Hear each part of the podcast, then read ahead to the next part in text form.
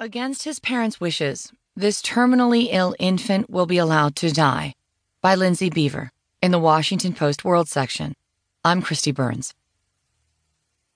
For months and months, Charlie Gard's parents have been fighting for his life. Charlie has a rare genetic condition and resulting brain damage that has robbed him of his ability to move his arms and legs, eat, or breathe on his own. The 10 month old has been connected to machines to help keep him alive. But Friday.